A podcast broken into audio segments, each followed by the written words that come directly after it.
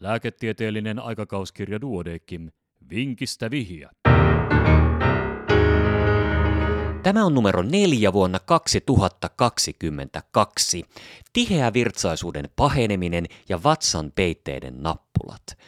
Kahdeksissa kymmenissä olevalla miehellä oli vaikea uniapnea, aikuistyypin diabetes ja fysiologinen DDDR-tahdistin trifaskikulaari eli kolmoishaarakekatkoksen takia.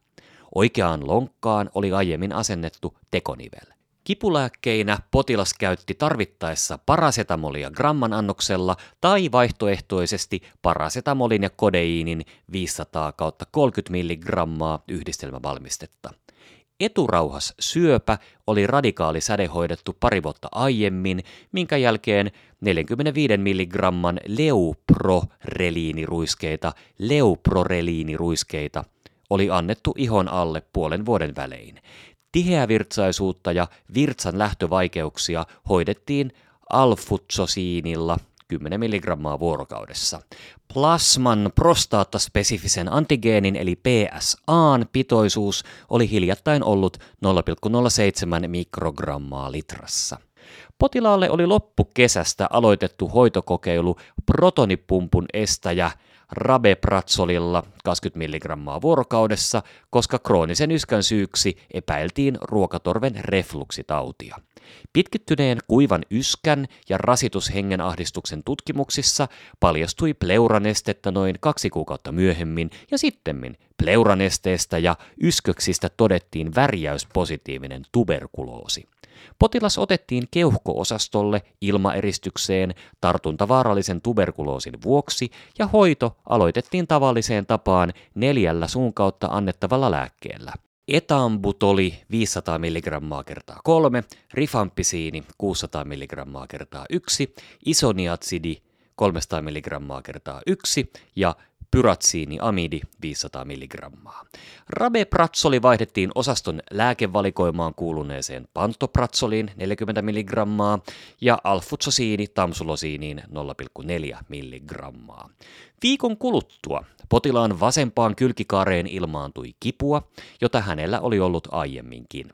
Kylkivälissä oli palpaatioarkuutta ja vatsan peitteessä havaittiin kolme kovaa, aristavaa ja liikkuvaa nasturaa, jotka olivat halkaisijaltaan pari senttimetriä.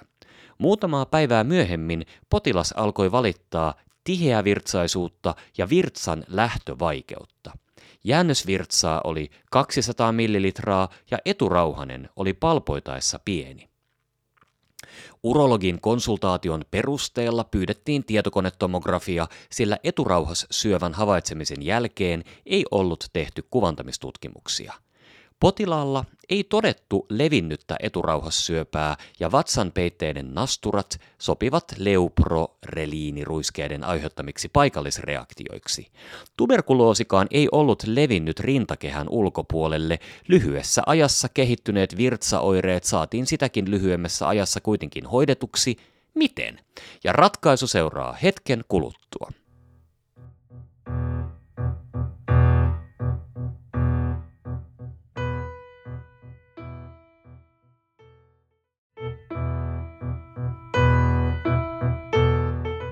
Vinkistä vihja ratkaisu. Tuberkuloosilääkkeillä on lukuisia yhteisvaikutuksia muiden lääkeaineiden kanssa. Erityisesti rifampisiini indusoi voimakkaasti muun muassa monia CYP-ensyymejä. Tällöin useiden eri lääkeaineiden eliminaatio nopeutuu huomattavasti. Potilaan alfasalpauksen teho hävisi SYP3A4-induktion myötä nopeutuneen tamsulosiinin eliminaation takia.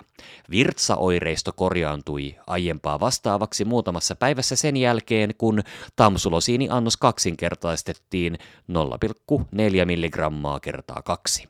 Alfutsosiini eliminoituu niin ikään SYP3A4 välitteisesti, joten kotilääkkeen käyttö tamsulosiinin sijaan ei todennäköisesti tässä tapauksessa olisi tuonut helpotusta oireeseen. Myös plasman panto- ja rabepratsolipitoisuudet pienentyvät merkittävästi rifampisiinihoidon aikana.